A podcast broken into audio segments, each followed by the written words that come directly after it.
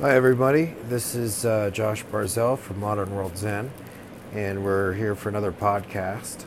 And uh, in this podcast, we're going to try to look at what this um, sort of philosophy of being is, um, and sort of what the philosophy of truth is. We've talked about Eastern philosophy generally. We've sort of laid a, uh, a um, groundwork for um, what enlightenment is and what we're looking for. And now this is sort of the ontology of um, Eastern philosophy. So that's sort of the, um, or spiritual philosophy, really. So the this, the nature of being, uh, according to uh, the enlightened seers. So this is going to be it's philosophy, but it's really sort of a first-hand account. Uh, this is going to be more of a first-hand account of um, the enlightened being, uh, because really you can't sort of describe enlightenment because it has to be experienced, and that's probably very easy for someone to understand. Because I could say I'm enlightened, and someone else could say that they're enlightened, but how do we know who's enlightened? So there has to be sort of a we have to talk about enlightenment from sort of firsthand experience. Uh, you know, what our sort of philosophy of being is, and sort of describe it in that way. And so I'm going to try to do that a little bit. Um, and uh, hopefully, we can understand uh, what the um, experience of an enlightened being is and sort of what their philosophy of being or the ontology, the ontology that they um, follow as far as being is concerned. So, um, we we're going to start with meditation. So we're going to start with the meditative aspect uh, of of experience, and so really. Uh, to be listening to this podcast, you kind of have to be sort of in a meditative state uh, because that's going to help us try to get in there. Remember, normal philosophy is going to be from the top down. That's not how we're going to do this. We have to sort of get to a philosophy of being from the bottom up, from a state of deep meditation, and try to describe being uh, or existence uh, based on that. And hopefully, you've listened to the other podcasts before so we can be on the same page and this doesn't have to be so foreign to you. So we talked a little bit about the blue pearl, and this is what we perceive uh, in meditation. But the the reason why we and we talked about that previously, but the real sort of ontology is just this blue pearl. And what I mean by that is that that's all they see. So you see a little blue light in meditation, that's all there is uh, for the realized um, person or the truly enlightened man or woman. So there is no universe, there is no um, world, there is no uh, you and me. There's just this blue light or this blue pearl. So, and the magic of it is that's the soul. So that's the self, right? We talked about that a little bit before. So everything is myself, everything is this blue light, this blue pearl, which I have realized in meditation, which I've seen in meditation. And because of that, there is no um, there is no universe in that vision. There's just this blue light. And that's the experience of the enlightened beings that have described this in their own way. And, pretty much all of their descriptions are the same. They all talk about a blue light, uh, they all talk about um, it being the same as the self.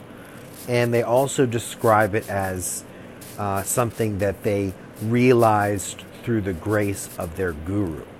So they all had gurus, which you can probably understand that this isn't, you know, phony baloney. If you have to do something, you have to have a teacher to do it. So they all had gurus, and they pretty much all say, great, great, great have seen the light, essentially. So this isn't just someone off on their own. This is someone who studied with a guru and that has seen the light through that guru's grace. And um, and that's God. So the blue light is God, and so the experience is no world, right? No universe. It's just God. So we talk. We that's how we sort of ended the last episode, uh, and so we are going to talk a little bit more about the, that experience and what that means, uh, sort of for everything to be God. Um, and that's what true knowledge is. So that's sort of the goal of meditation. Um, and we have to have the Kundalini awakening uh, to be able to do this. So, um, and it's the same as the inner self. So you can understand that, you know, if there's only this blue light, there's only God, then there's only the inner self, you know, and if the guru gave us this knowledge, then everything's the guru, everything's the self, everything's consciousness, everything's God. So really what happens is we start to have a sort of a these terms sort of become the same because if you know it's basic logic or, ma- or, or sort of a mathematical way of thinking if you if everything's conscious or everything's this blue light or everything's the guru that has given you this vision or everything's God, then guru, God, self, blue light, consciousness all have to be equivalent terms. So so that's another way of sort of saying, you know, that the self, inner self is God because you just you have to sort of come to that conclusion uh, that these things since they're since they become equivalent in sort of the highest vision that they really are equivalent and they never were not equivalent. So you could say to yourself that you know you never had there was no time where you didn't have God within you. And so this is why God exists in people that would never believe that God exists within them, whether they're crazy or stupid or, you know, you use the term ignorance. It means God's in them too, because it certainly was within us before we became enlightened. So it's going to be within people when they're not enlightened either. And um, so this is a very beautiful vision. And so that's why this is sort of not sort of, you know, ontological in terms of Western philosophy, because we're really talking about the existence or the being uh, from an experiential uh, point of view, right? So we're sort of talking in terms of what is it to you, uh, you know, and what is it to me? And so we kind of come from that angle. We're not trying to really give a discourse on philosophy, but it is philosophical. There's no doubt about it. But this is this is a different kind of philosophy than what we're, we study in, in, in college, and which is what is taught. It's more of a spiritual philosophy. It's the philosophy of meditation. I, I, and I did want to talk a little bit about the the experiential philosophy of being, or the ontology, or the experiential ontology, which is really what this podcast is about. So, uh, we talk about that vision as being the pure vision. Um, and through meditation, your vision becomes more and more pure through the Kundalini. Uh, uh, purifying you, your vision becomes pure and it is this blue, this blue consciousness. And so, um, and it has to be done through the grace of a guru. So the guru would be someone who has this awareness constantly and that you're trying to attain. And so when you attain it, it follows that you've attained it through the grace of your guru.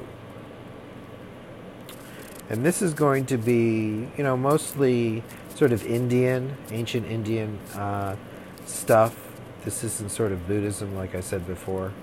Uh, this is really sort of ancient Hindu uh, philosophy. So then we say, well, what is the world then? I mean, because here we are. You just said the world doesn't exist. Well, then how do we think of the world? Well, that's a good point. So we think of the world as a uh, sort of a growth or a creation of this blue light or of this consciousness. So we say that consciousness creates the world. And so that's how we're able to say that the world doesn't really exist, right? Because it's just consciousness or just self. So we say that the self creates the universe. And that means that all of the different manifestations that we're seeing are a sort of, um, how could you describe it? But they, it is sort of a bubbling or reaction or magic show of consciousness, right? It's sort of this explosion of consciousness. You know, the chaos is really just the um, ebb and flow of consciousness, right? So, um, and it's been described as a play or a sport. But, you know, from my science background, I'd probably consider it some sort of bubbling reaction or explosion. So that's all the world is. Right? Sometimes it's not so chaotic, sometimes it's very peaceful, but nevertheless, in, in that context too, would be some would be this sort of reaction of consciousness or this explosion or this, um, you know, scientific process. So if the world is just a sort of this, if the world is science because it comes from the self, then we can say that, well, it doesn't really exist and only the self exists. And this is this experiential ontology. So, um, what is the nature of essentially what is the nature of God or what is the nature of consciousness? And we talked a little bit about that. We called it Satchitananda or being, consciousness, and bliss. So if the universe is not true, then what is true is just being, consciousness, and bliss. That's actually what the ontology says. So that means that none of these things we perceive as to be real are genuinely real. They all have this Satchitananda. And so everything that we perceive is actually just a play of the Satchitananda. And it doesn't really exist.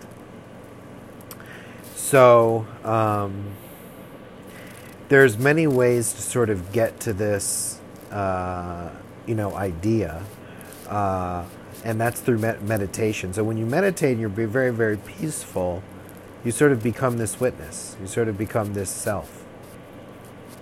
And in that case, everything is the self. There is no sort of me or you or perceiver and perceived.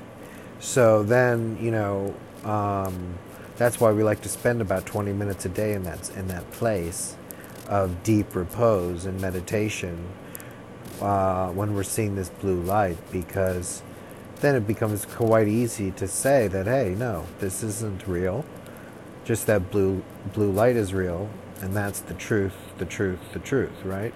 So that's the again we're, we're sort of talking about what the ontology is um, from the experiential aspect. And, and that really is the only true way to go about it right? I mean because you you can tell me what you think the truth is, and I'm going to tell you what I think the truth is. We, there's not, there can't be anyone who can just say like definitively, this is what the truth is.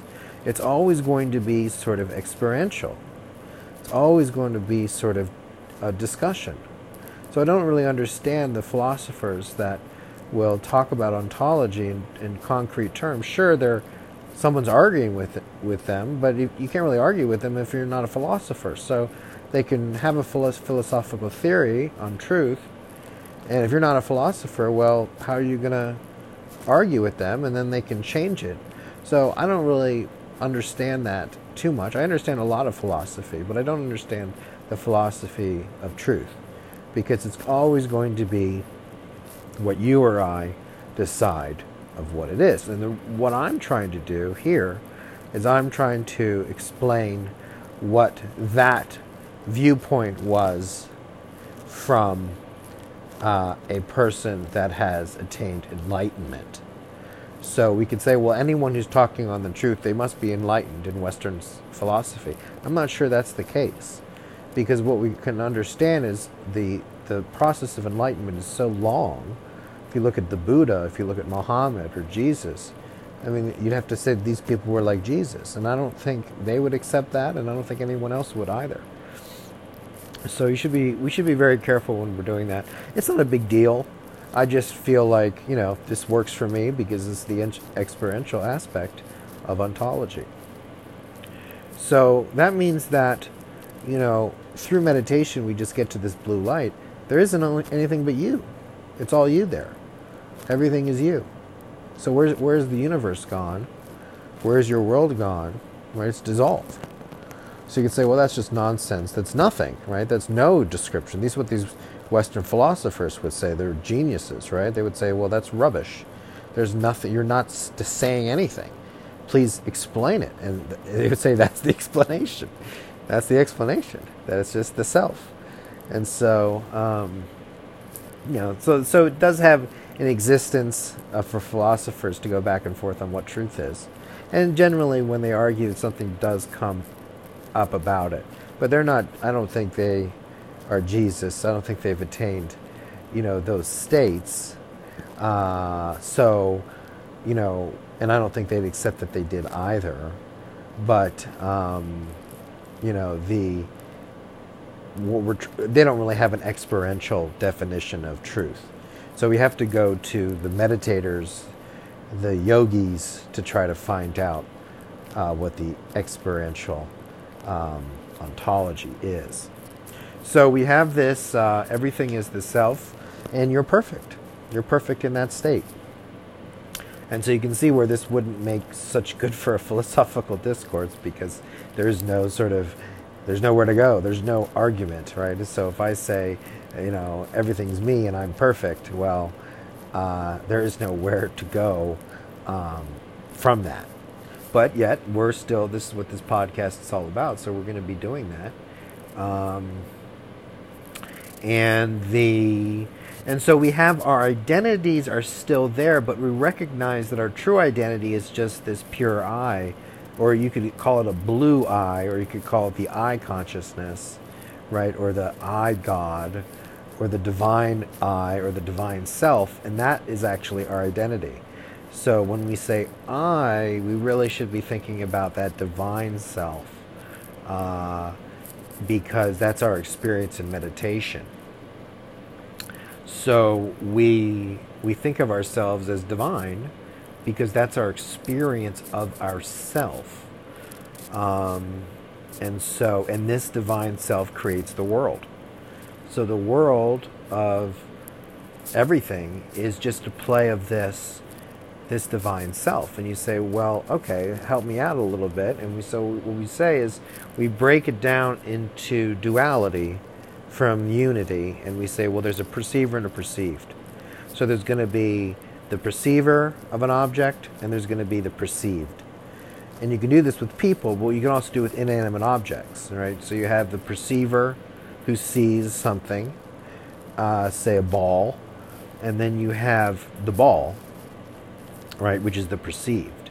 So we say that the, you know, the the magnificence of the self becomes both the ball uh, and the perceiver.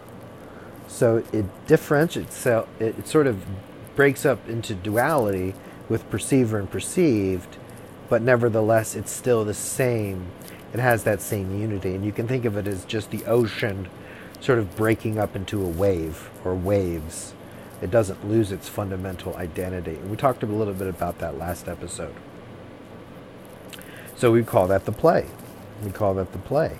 We call that the reaction, or I would call that the the we could call that the sport, but we could also call that the reaction or the explosion of consciousness. So then what's the body? Right? So what's our body would have to be that same explosion. It couldn't be real uh, because if we don't think a ball on a table is real, that's our bodies, our flesh bodies would also have to be that explosion or that play of consciousness. And so when we do see that, uh, then really what we're doing is we've come close to enlightenment because, frankly, we've dissolved our ego.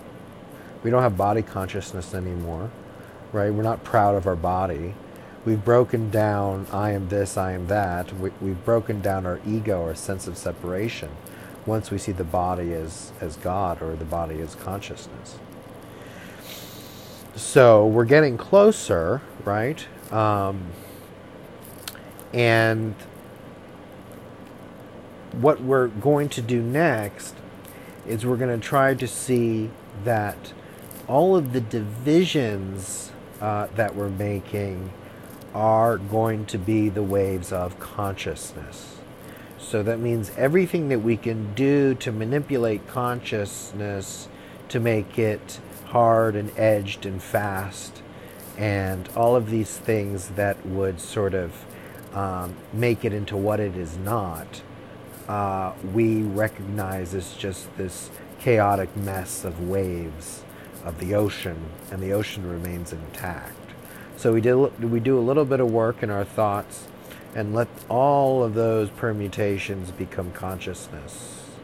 And in this way, the, the means is sort of the end, right? This is sort of a meditative practice that I'm giving, and it's also sort of the highest truth of what it is. You know, so to think about consciousness is also to sort of be enlightened. So it's sort of the means and the end are sort of the same. And um, we should, our practice and our attainment is sort of one and the same. So as we practice, so we attain. And um, so what we're going to finish up with is we're just going to finish up with what is the truth? What is ontology from the experiential as- aspect? Well, it's just the self. And how does that describe the world? Well, it describes the world perfectly in terms of the world being a play of this of that same self. So, you know, obviously that's very difficult to describe in traditional philosophy. So, and people can try to do it, but I'm not sure they'll ever be successful doing it because they're coming from it they're coming from a wrong angle. It has to come up from the bottom or the experiential aspect and people say, "Well, that's not professional." Or that's not literary, or that's junk and has no merit. It's not philosophy. And that's fine. But from my understanding, that's what I want to hear. And maybe it's what you want to hear as well. So we're going to keep on moving forward here.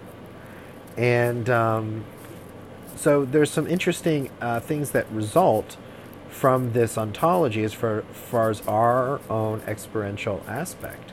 And as long as you're a human being, you can do this, right? Anyone can do this that's listening that can understand my voice can do this kind of meditation and um, can actually experience these things for themselves because the human body therefore would be the um, the perfect lab or the instrument of discovering the truth because you wouldn't need a, a PhD in philosophy to to understand this. It's it's it's described in very simple terms. So if we say well what is truth? We say the self and then you say well what is the world in that context? And you say well that's what it is. It's the self. The world is the self. And all of its permutations and imaginations, it's nothing but the inner self. And that is the truth, right?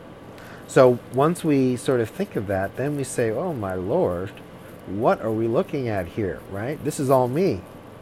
I am all this.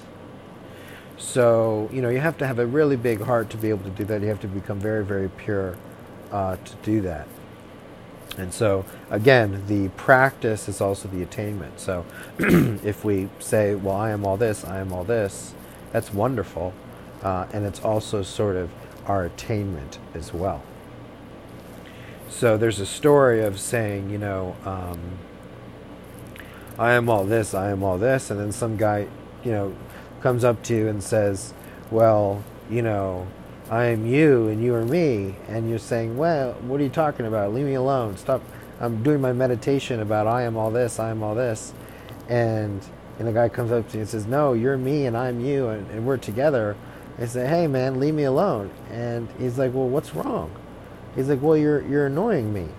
He's like, "Well, whoever told you you weren't all of this stuff? Why are you, you know, saying it so loudly? You know, no one ever told you uh, that you weren't, right? No one ever told us that we weren't all of this. You know, we've always been all of this. No one's ever come up to us and really made us learn that we weren't. If anything, we've only been taught that we are.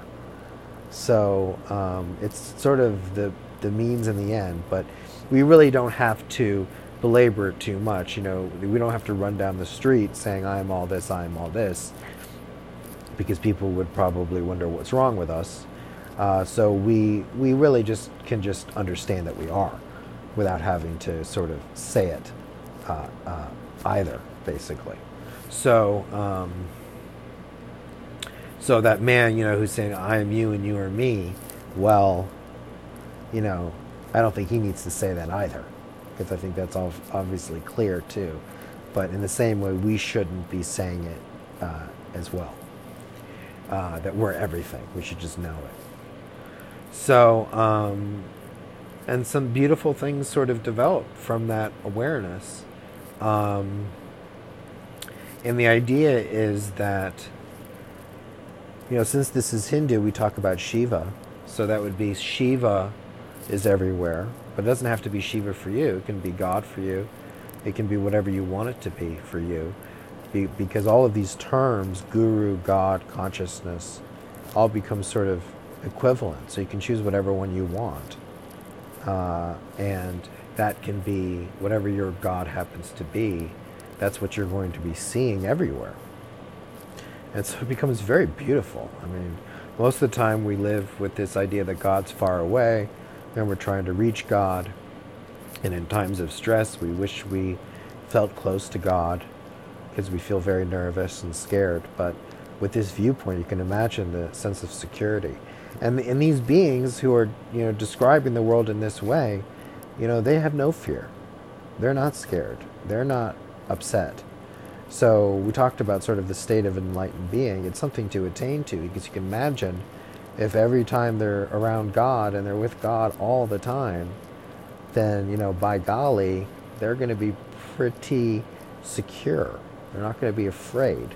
In fact, they probably would have no fear ever. Uh, so the result is a very beautiful result.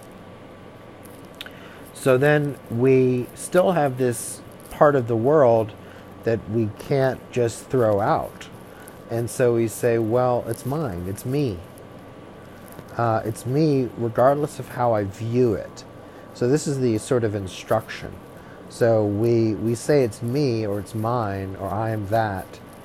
Uh, and we do it regardless of how we might want to reject that notion. We sort of reject the tendency to not want to go there and in that way, we can go there effortlessly and really sort of hunker down and destroy that sense of separate, separation. And it's really just the ego. It's sort of the ego playing a little trick on you, saying, I'm still here. Ha ha ha. You see yourself as different from the world. I'm the ego, and I'm tricking you. I'm not your friend. And look at me. And so we sort of do our last little bit of uh, dissolution of that ego or of that world. And so, and that's a very beautiful sort of concept because then the universe becomes our own. So there, if, if the universe is our own, we're not afraid. There's nothing that we would be afraid of uh, in that highest vision. And that's what I was talking about a little previously, is that, you know, beings like this don't, aren't afraid. They don't become afraid because everything is, everyone's their friend and everything is that self. And that's what I was saying, uh, I think, two episodes ago, which is this idea of what Kabir said make friends with everyone. Uh, and and that's sort of the same idea because if consciousness really does create the world and it's the same as the inner self then we are really seeing our own self truly really despite all of our protestations about it, all of our no, no, no, this can't be true, it is true. And that can be a great sort of meditation. Again, the practice, the means and the end sort of become one. Uh, and we realize our inner self in that way. And, um, and that's the process of meditation, and that's the duty. And the beings that have done this uh, call it the, the, the true means, the true path. So if you're looking for guidance in life, hopefully I've given it to you because that's the true way. That's the true path. Um, this is the true path. You know, um, this is the path that leads to attainment, right? So this is the path that leads to meditation and leads to sort of finding your God uh, um, and becoming one with your God and knowing God. And if you don't know God before, then it's something that makes you know God for the first time. So thank you very much for listening. Hope it's been very enlightening for you. And uh, again, this has been Josh Barzell for Modern World Zen. Thank you.